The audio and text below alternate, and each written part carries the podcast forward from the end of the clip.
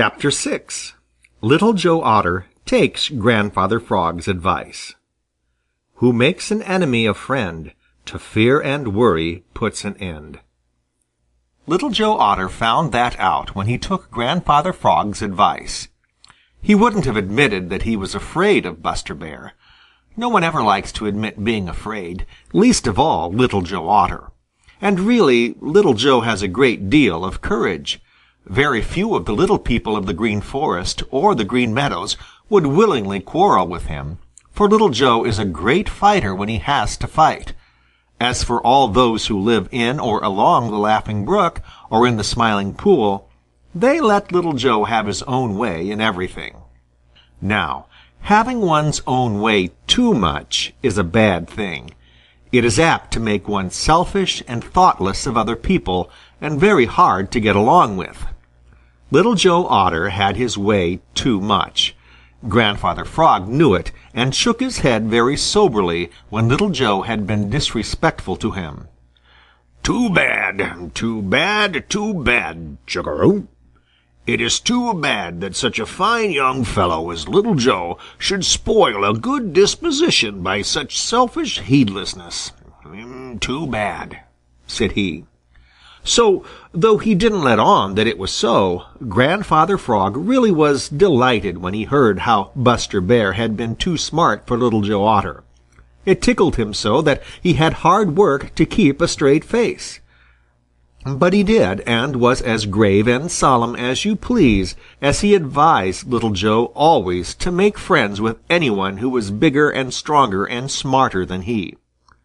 That was good common sense advice, but Little Joe just sniffed and went off, declaring that he would get even with Buster Bear yet.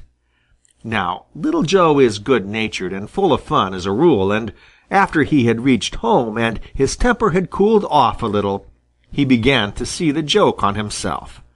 How when he had worked so hard to frighten the fish in the little pools of the Laughing Brook so that Buster Bear should not catch any, he had all the time been driving them right into Buster Bear's paws. By and by he grinned, and it was a little sheepish grin at first, but at last it grew into a laugh. "I believe," said Little Joe as he wiped tears of laughter from his eyes, "that Grandfather Frog is right, and that the best thing I can do is to make friends with Buster Bear. I'll try it to-morrow morning." So very early the next morning Little Joe Otter went to the best fishing pool he knew of in the Laughing Brook, and there he caught the biggest trout he could find. It was so big and fat that it made Little Joe's mouth water, for you know fat trout are his favorite food. But he didn't take so much as one bite. Instead, he carefully laid it on an old log where Buster Bear would be sure to see it if he should come along that way. Then he hid near by where he could watch. Buster was late that morning. It seemed to Little Joe that he never would come.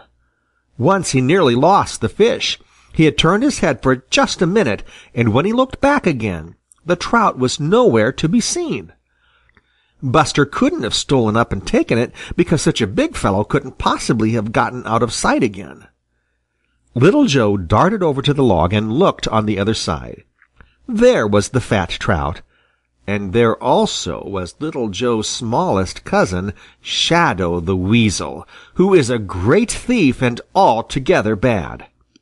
Little Joe sprang at him angrily, but Shadow was too quick and darted away. Little Joe put the fish back on the log and waited. This time he didn't take his eyes off it. At last, when he was almost ready to give up, he saw Buster Bear shuffling along towards the Laughing Brook. Suddenly Buster Bear stopped and sniffed.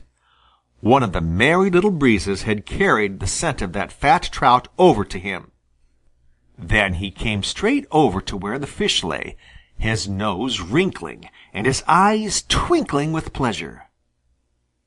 Now I wonder who was so thoughtful as to leave this fine breakfast ready for me, said he out loud. Me, said Little Joe in a rather faint voice. I caught it specially for you.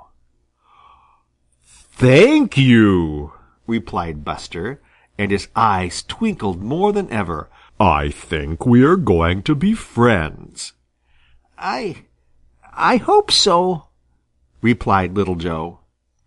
End of chapter six.